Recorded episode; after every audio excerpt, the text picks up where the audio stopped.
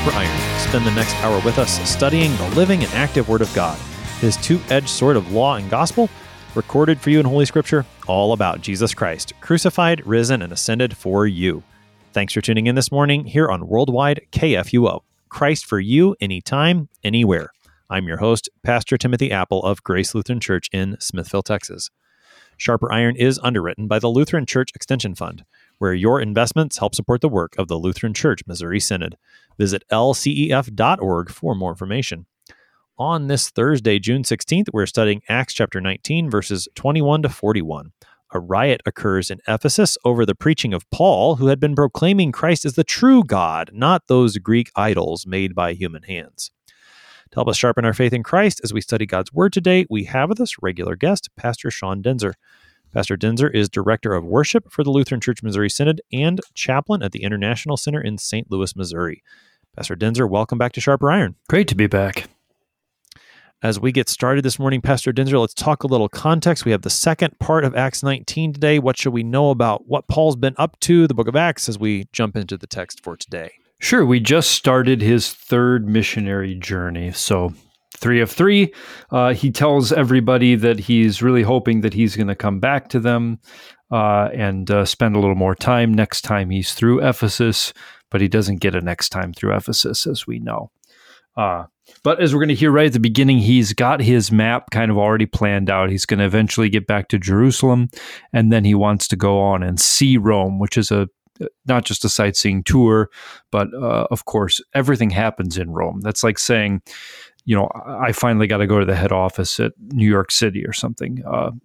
That's where all the action in the world happens. All roads lead to Rome. The phrase is old. And so Paul's looking forward to that. I don't know if he has in his mind at all the route by which he's going to take it. Of course, he's going to be on house arrest and kind of appeal the decision and be stubborn that way and follow his legal rights all the way to the Supreme Court, all the way to Caesar. And eventually he'll die there. And there's questions of where else he got before he died. But you can see Paul is already looking that far into the future of his path. Let's go ahead and take a look at those first two verses then. This is Acts 19, just verses 21 and 22. Now, after these events, these events being what happened with the sons of Sceva, those 12 disciples there in Ephesus, after these events, Paul resolved in the Spirit to pass through Macedonia and Achaia and go to Jerusalem, saying, "After I have been there, I must also see Rome." And having sent into Macedonia 2 of his helpers, Timothy and Erastus, he himself stayed in Asia for a while. So those first two verses there, Pastor Denzer, as you said, lay out Paul's planned itinerary: Macedonia, Achaia, Jerusalem, Rome. Why? I mean, Rome, you mentioned a little bit. Why this order? What's going on with Paul here? This whole story is very fascinating because we're going to get into Ephesus. We're going to get into the question of gods and false idols. And we're taking a whirlwind tour of the ancient world today. And we kind of have one foot in the new world, which is the Roman world, and one foot in the old world, even going back before the old world. That's the Greek world. And that's really the kind of the gap that Paul is standing with. He's in the East. He's in Asia right now. That's Turkey, modern day Turkey. But he wants to go to Macedonia. That's the northern part of Greece, you know, the fingery islands that reach down. He wants to go to Achaia. That's kind of the southern part before you get off into the islands. And eventually he wants to get back to the west of that, to the boot, to Rome, right, to Italy. And so you have really the whole ancient world, the whole Mediterranean kind of in view here. Ephesus is kind of a city that looks over all of this too. It's a major port city that everything goes through. So there's just a lot of activity going on. And Paul then is really trying to visit all the big cities of the ancient world here. So, and then he mentions 2 of the helpers here. Luke writes about Timothy and Erastus. We've met Timothy before. What about Erastus? Don't know much about him. It's possible that he's mentioned in one other place too, but it could have been a common name too. So difficult to know. He sends them on to Macedonia or Macedonia. So that's across kind of the channel there and into Greece proper, what we'd recognize as Greece today on a map. And it's interesting he calls them helpers. This is This is kind of an unnecessary detailed word. You know, the word deacon is servant, helper. It's a very generic word in a lot of ways, but it's also a specific word sometimes used for the ministry. Here, it's not just that word. It's not like farmer. It's like farming person, which is a little strange, unnecessary, right? So I'm not quite sure what it's trying to get at there, but probably just to say these are companions. These are people who are serving him in a variety of ways. They're not just serving in the capacity as pastors or missionaries.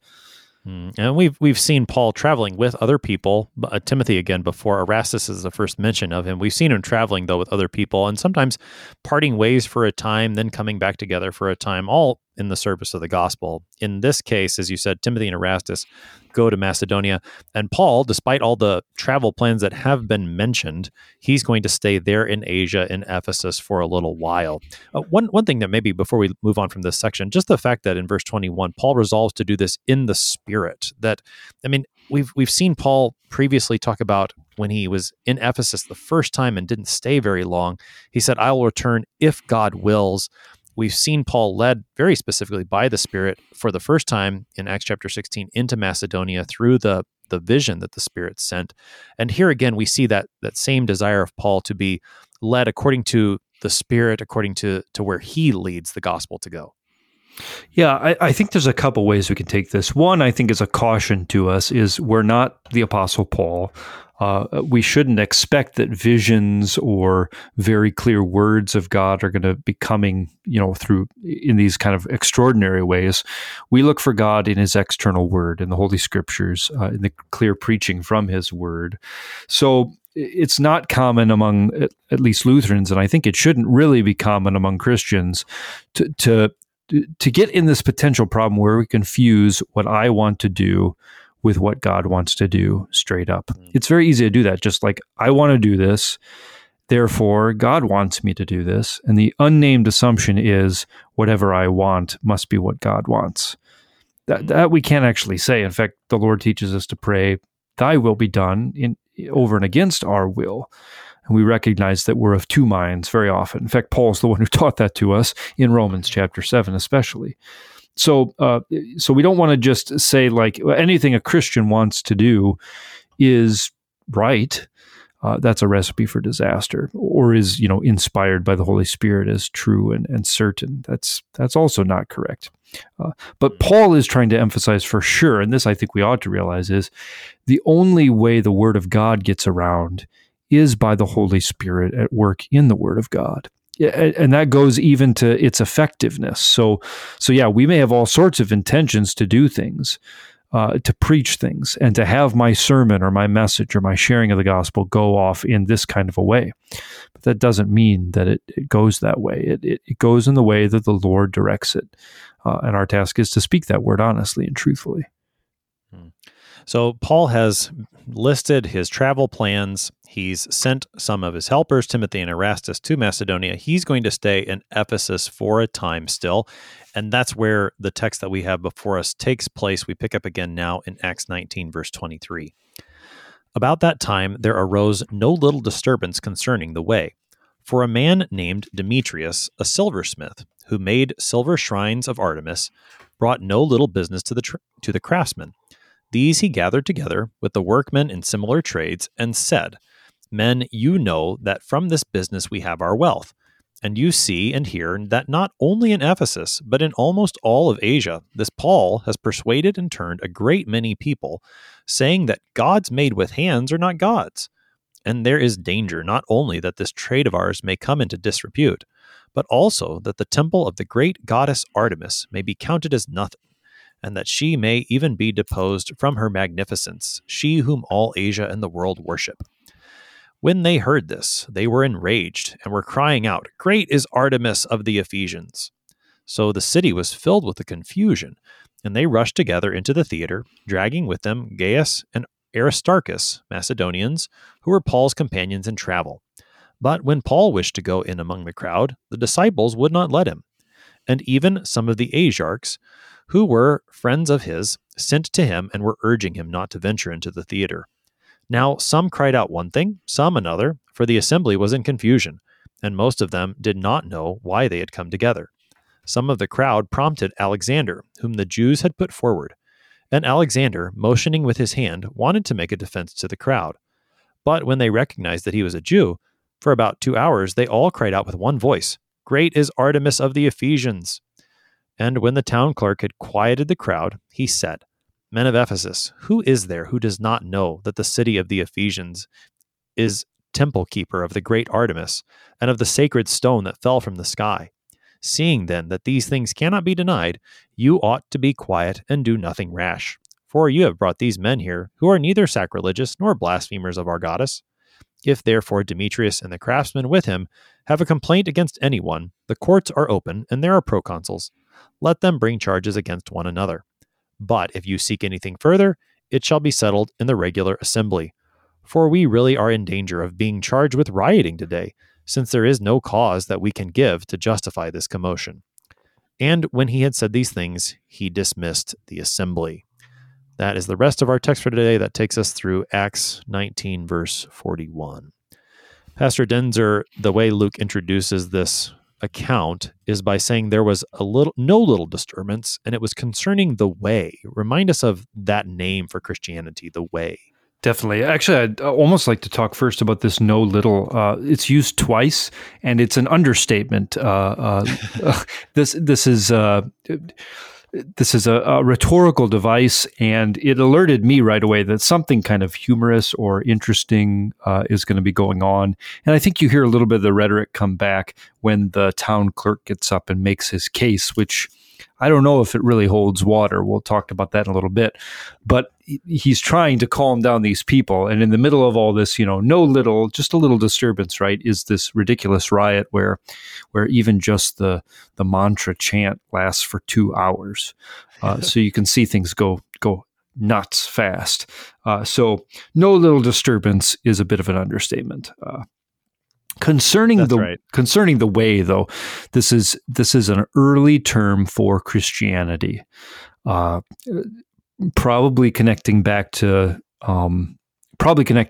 Jesus' statement, right? I am the way, and the truth, and the life. And it's the same word that comes into our word synod for Lutheran Church Missouri Synod, actually. This hodos is the road, is the way. And so we're sun hodos, we're a synod, we're on the way together, we're gathered together in the same direction is the idea. But this is a term for Christianity.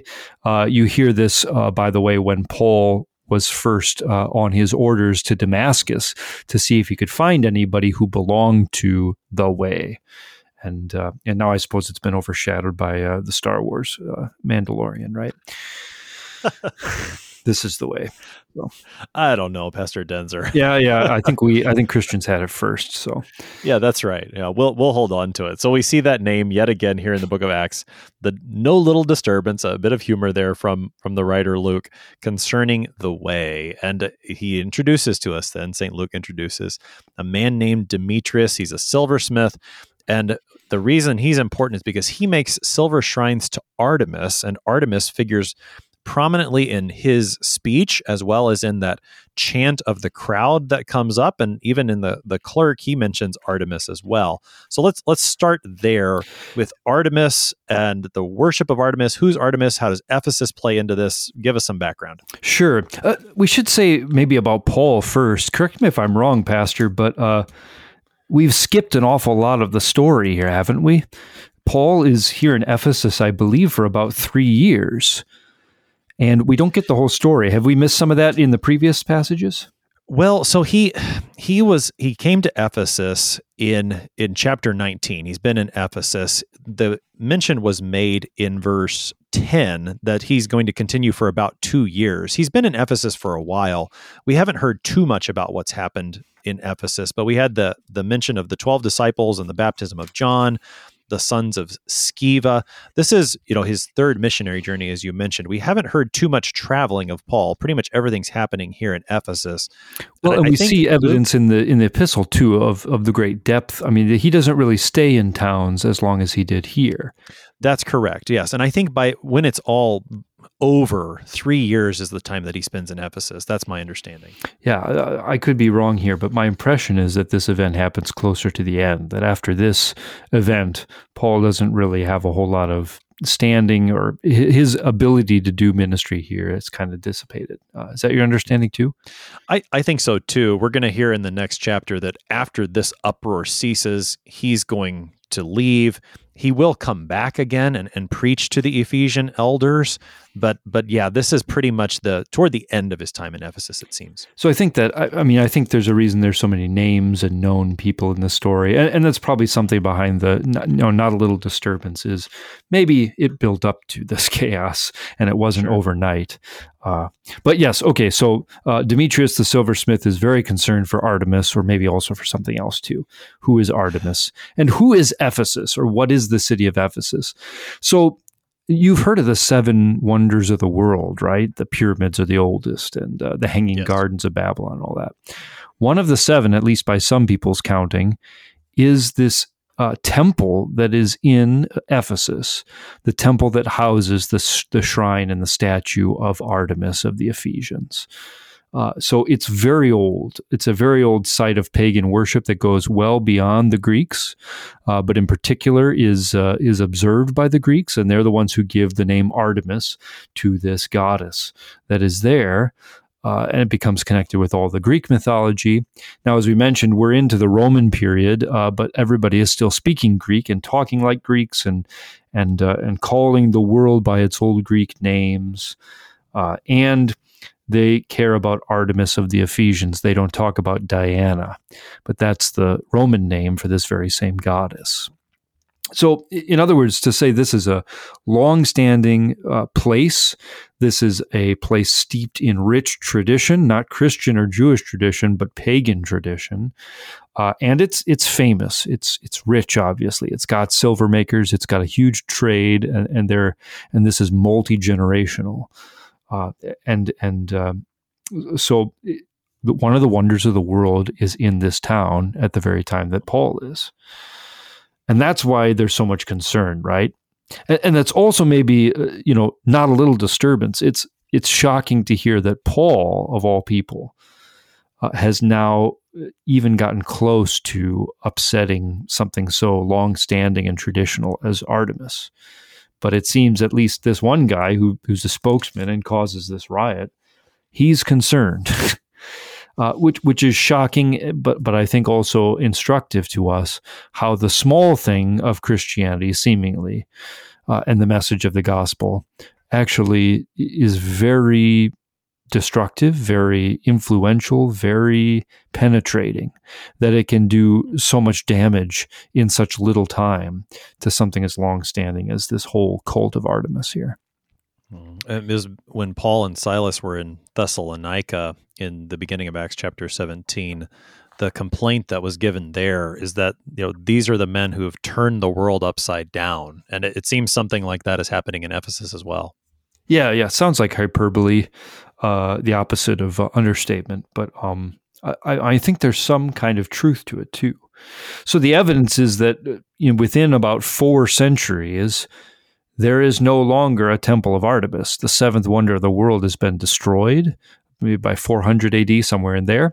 There are recordings of maybe apocryphal tales, we're not sure, but of mass conversions away from Artemis to Christianity shortly thereafter. There's at least one, probably a false apocryphal gospel of John that says John the apostle, the evangelist, who died in Ephesus, actually converted the whole place before he died.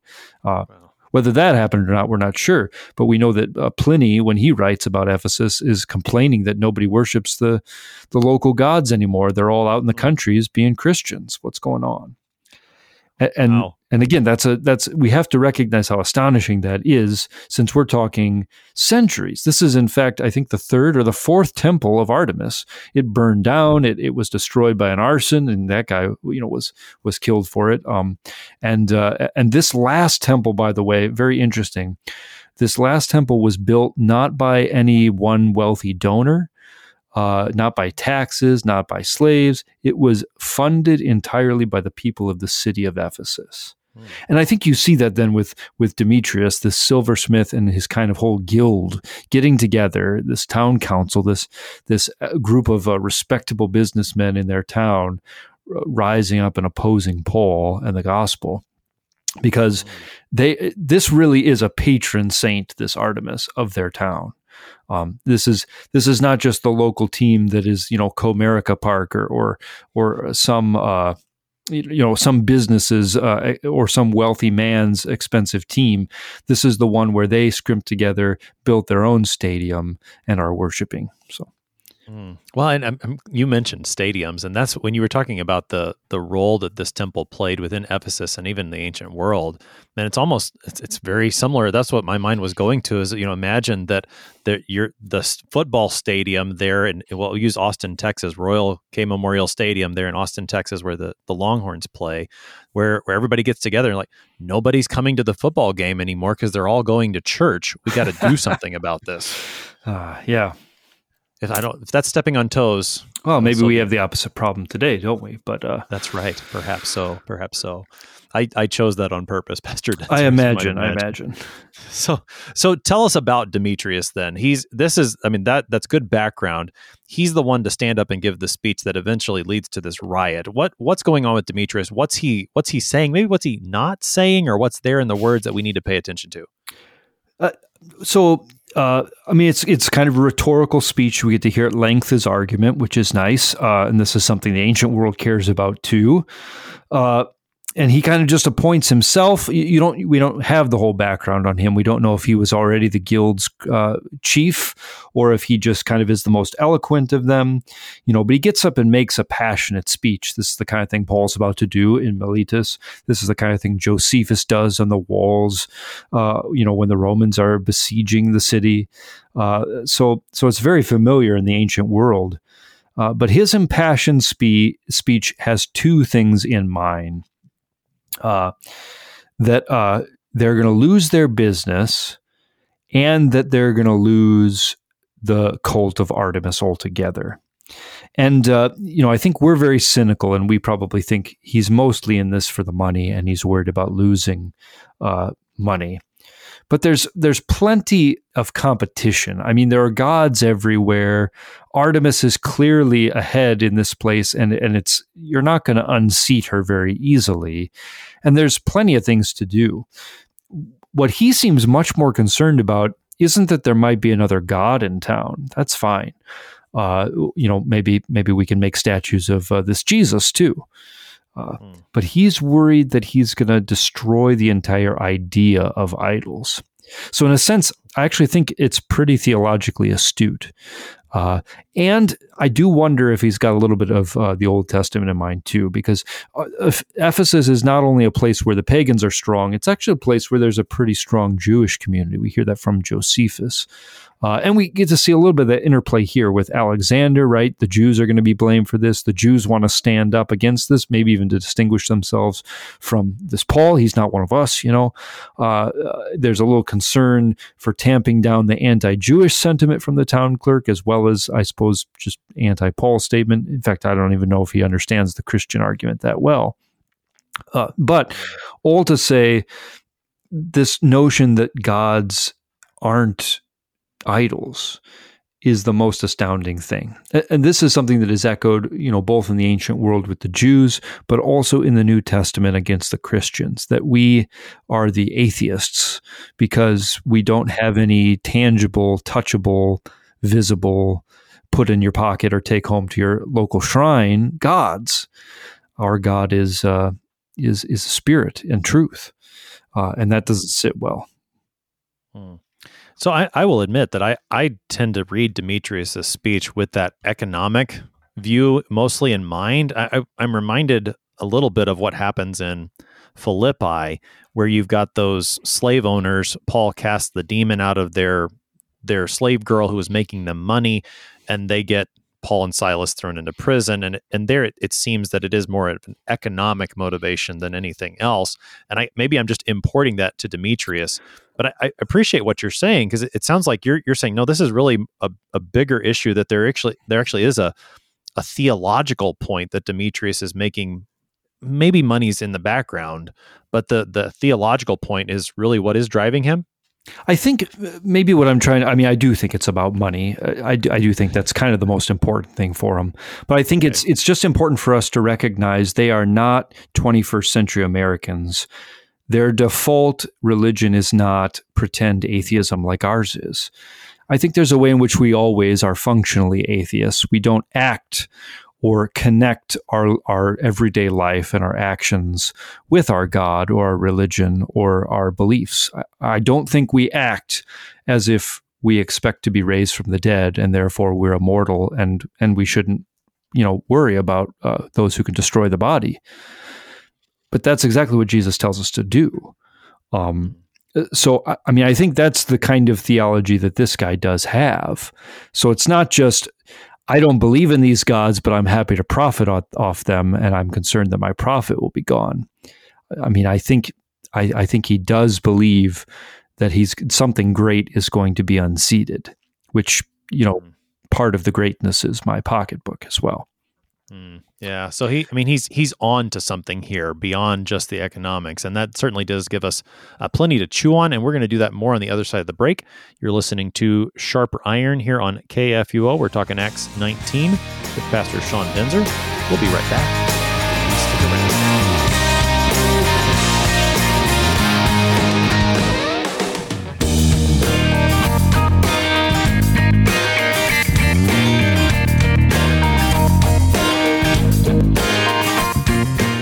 Did you know that Lutherans are helping new American immigrants get settled? How about struggling church workers in need of support and refreshment? And we assist at-risk children and provide disaster response to hurricane victims. Through LCMS recognized service organizations, we are doing all this and more. I'm Rahema Kavuga of Lutheran Church Extension Fund, and I don't want you to miss out on hearing what your brothers and sisters in Christ are up to. Visit interesttime.org to see how your support gives life to these works of mercy and love.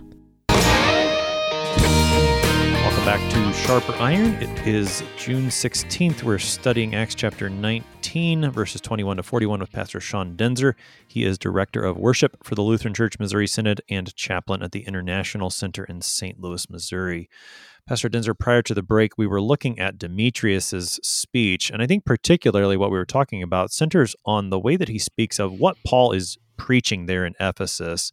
He's turned away a great many people from Artemis by saying, this is the end of verse 26, that gods made with hands are not gods. Is that an accurate thing of what Paul's preaching? Yeah, and it doesn't have to be Paul exclusively. This is definitely something that's taken up in the Psalter and a few other places in the prophets too. It's one of my favorite little sections and easy to remember. Mouths have they, but they speak not. Ears have they, but they hear not. Noses have they, but they smell not. Hands have they, but they do not. And the people who make them are like unto them, which is a great little progression in the psalm and then the slam, right? That's what it is to make an idol, right? You cut the log in half, you burn and cook your meat with one of it, and you bow down and worship the other. That's really silly.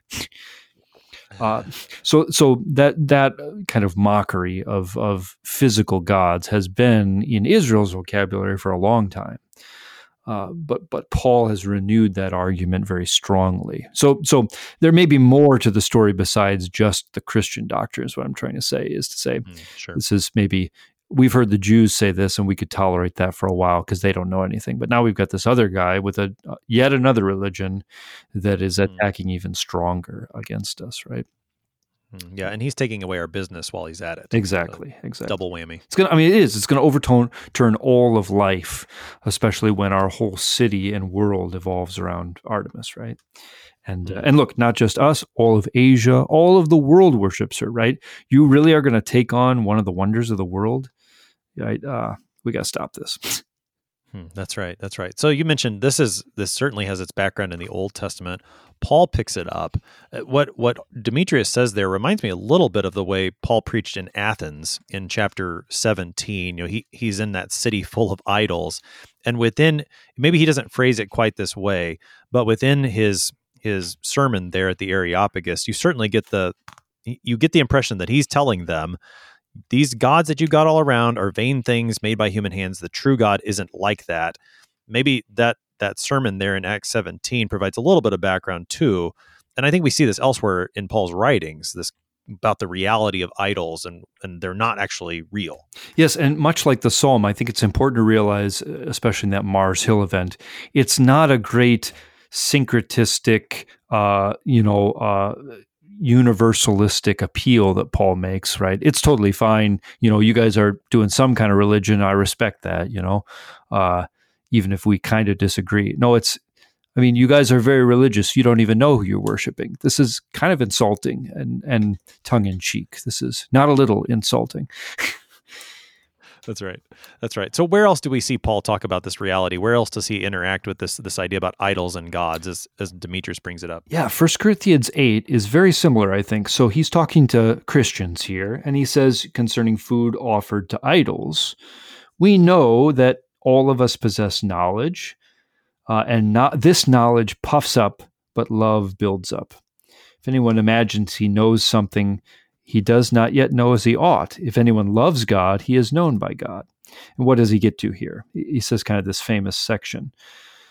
Therefore, as to the eating of food offered to idols, we know that an idol has no real existence and that there is no God but one. That's a quote from the Shema, the kind of creed of Israel, right? Behold, our God is one. Although there are many so-called gods in heaven and on earth, as indeed there are many gods and many lords, yet for us there is one God, the Father, from whom all things are made, and for whom we exist, one Lord, Jesus Christ, through whom all things are made, and through whom we exist. However, not all have this knowledge. So the context, this is Paul saying, just because we recognize that these idols are fake in and of themselves in reality, that means that the meat that's been offered to them sacrificially, is not really sanctified or owned by these gods. It has no special powers imbued by them because they're fake.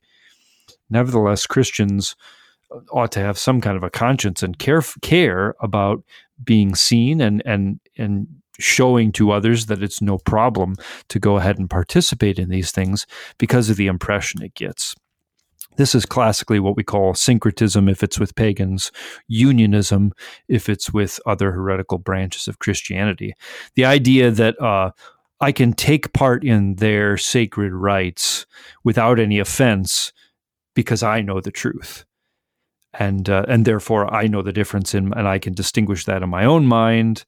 And I will do that, of course, and therefore it doesn't matter if I participate. Paul's point would be, hold on, everyone else is going to watch this too, and they won't know what's going on in your head, and they may not understand the distinction, and they may draw just the wrong conclusion. So for instance, I go to the temple today and I eat the meat sacrificed to Artemis of the Ephesians, and my neighbor says, well, I thought Christians weren't supposed to do that.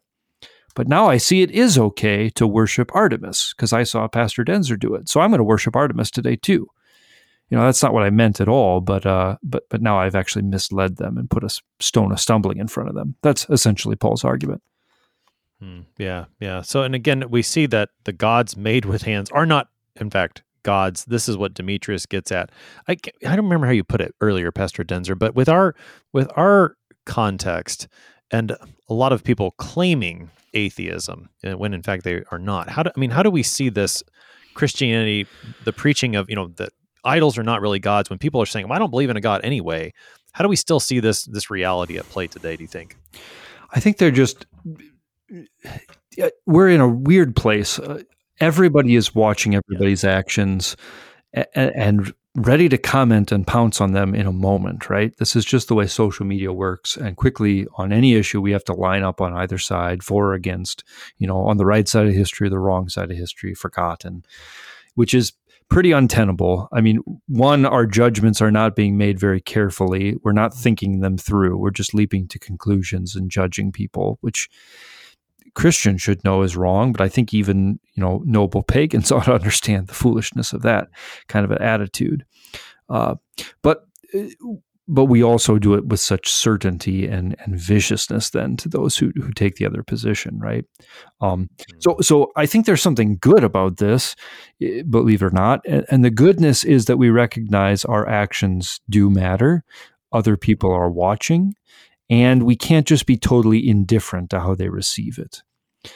This is this phrase which comes into the qualifications for being a pastor or a servant of the church is that we're supposed to be somebody who's above reproach. That doesn't just mean somebody who didn't get caught for doing something wrong, somebody who didn't in truth or publicly do something wrong. It actually also includes like doesn't give the impression or isn't mistaken for the kind of person who did this bad thing. It's kind of like Paul's take on sexual immorality. Flee it, run it in the opposite direction. Don't ask the question of how close we can get without, actually breaking the rule. So, this leads to a in our culture that has no understanding of forgiveness can lead to a very vicious, unforgiving attitude where people are always tromping on people left and right. And that part I don't think is good at all. But I think it can be helpful just to see at this point in time, politics, which probably is the religion of our day, politics is something people care about.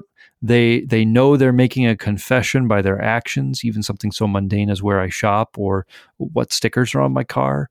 And so I'm going to take great care on that.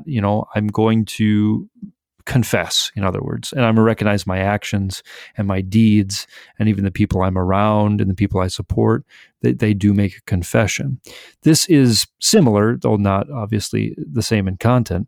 This is similar to really what Paul gets at with making a confession in our lives too, that we ought to be clear and we're aiming for clarity and to help other people. We don't want to give a false witness or a misleading witness to people. So we take care with what we do. Paul, in his preaching there in Ephesus, has made this big of a splash. Demetrius makes his speech, and the reaction is pretty widespread. That's probably putting it mildly. So the title that the ESV gives this section is A Riot in Ephesus. And it does seem that is what happens in verse 28. And it starts with this chant that gets picked up over and over again for 2 hours straight at one point. Great is Artemis of the Ephesians. What happens after Demetrius's speech? Yeah. So you can see them all get riled up. You can see them. You can almost visualize this, right? The whole mob, everybody. It's a scene of confusion as well as anger. People are not thinking with their brains, at least not the intellectual part of them. And they rushed the stadium. They rushed the theater. And this is a huge theater. I think it may be the largest actually in the Greek world. I think it seats like 25,000 people. So we're getting ready for the National Youth Gathering here in Houston in July at Minute Maid Park. We won't quite have 25,000, I think, but it could fit that many. So they rush into Minute Maid Park, and they're chanting this thing. And I think it's all a very humorous scene, dangerous, of course, but from our distance, humorous, right? They grab these two guys who we know basically nothing about. Gaius, that's Guy. That's it's like a super common Roman name, right? And Aristarchus, maybe we know who he is. I think he gets mentioned later, but it could be a different one, right? And they're Macedonians. They're from across the channel, and they are Paul's companions, but they're not even the guy himself. And they're dragged in, and who knows what's going to happen? A lynching, just a public shaming. You get the impression everyone's just kind of posturing themselves and shouting this, great is Artemis of the Ephesians. Okay. That's not really a list of demands or a way forward. There's no solution to that problem. It's just kind of standing on, yeah, this is who we are, Right. But it is a volatile, dangerous situation. So dangerous that Paul wants to go and address people, and maybe, I don't know what he would have said, but they won't, his friends and companions, they won't let him. You stay out of this, Paul. Yeah, including the Asiarchs, the leaders of those people, the leader of the area. That means governmental people there in Turkey's area around Ephesus. So, yeah, hard to say. Some of them you think are Christians, fellow disciples. Are they timid? Does Paul have the right idea here? He's not afraid of death. For me to live is Jesus and to die is gain. So he's not going to let this sway him. But it seems that he is persuaded. We don't hear anything about Paul going in. We cut straight to the Jewish guy who doesn't really get an audience, and then the town clerk comes in. So, well, talk a little bit about the riot that forms here and the confusion that's there. I mean, it's quite the scene. But what's the point of what's going on here?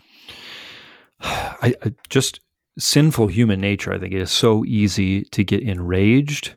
That's one of the easiest emotions, I suppose, to boil up in us. And there's a reason in the Bible. I don't want to deny that there isn't some godly righteousness to anger. We see Christ angry. We know that anger is wrath is a characteristic of God. And yet we have a lot more warnings about anger than we do encouragements to anger. In fact, the few places where it does say that phrase, which I think is a Hebraism that doesn't come off very well in English, be angry and do not sin, is immediately followed by, right, commune with your heart and become still. Don't let the sun go down on your anger. Still good advice for marriage. This does not make for the righteousness of God.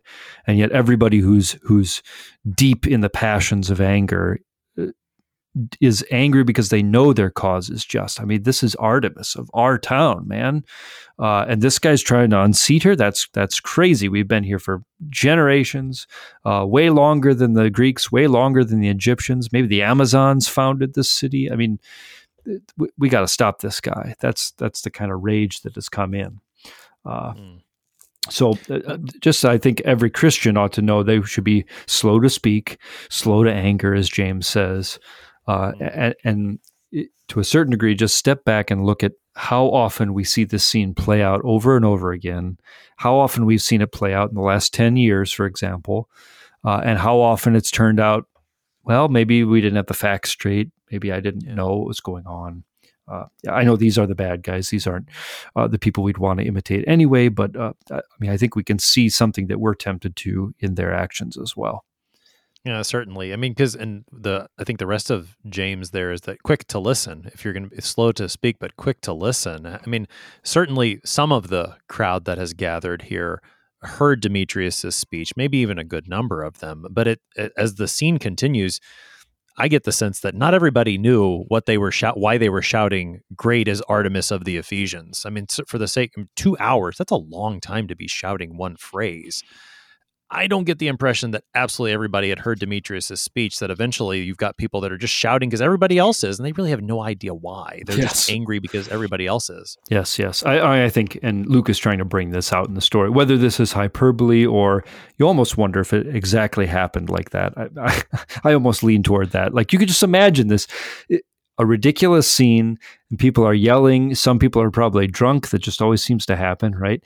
And and then you've got the kids joining in. You know, the town fool just wanders out, and of course he's going to join in. Why not? That's the kind of scene we have here. Yeah, and one that takes quite some time to get under control. This Alexander, who's of the Jews, he tries to get control. They don't want to listen to him because he's a Jew. Is he trying to distance the Jews from the Christians in this, and they just don't want to listen to anybody? Any idea how that plays into the account? Yeah, I think all of it. So yeah, the Jews would have a vested interest in saying, this Paul guy, we don't know who he is. You know, he's not one of us. Let us live in peace. Whereas I don't think that while there was kind of an acceptance of the larger Jewish community there in Ephesus, even so, we know they're not really in favor of Artemis. And so they're kind of, what is this Alexander going to come join in and defend his buddy Paul? And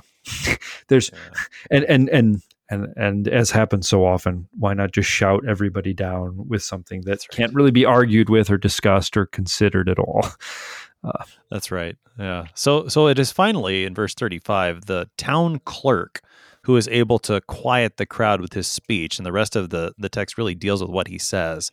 How does I suppose it doesn't say how the town clerk actually quiets them, but what is his speech that eventually disbands this mob? What does he have to say? Oh, the threat of bureaucracy always works, right? Kind of, so here's the Roman official, right, comes in and gives a speech, and at the end really says, you can go and you could bring this to court, or you could take it to the proconsuls, or you could let charges be brought. It looks to me like there's about 5 different procedures he lays out, and you just imagine this getting bogged down more and more. Nothing will come of it anyway, which sometimes can be a good political decision, I guess. I kind of like his speech, though, because, again, I think you hear a little bit of that not a little kind of understatement going on here. And, you know, there's kind of a Greek oratorical wisdom going on here in the way he addresses them. So, look, can it even be questioned and doubted that Ephesus rocks, right? That we've got the best stadium in town, in the whole world, and that everybody all around the world knows about Artemis. Like, you can't even say the word Artemis without saying great.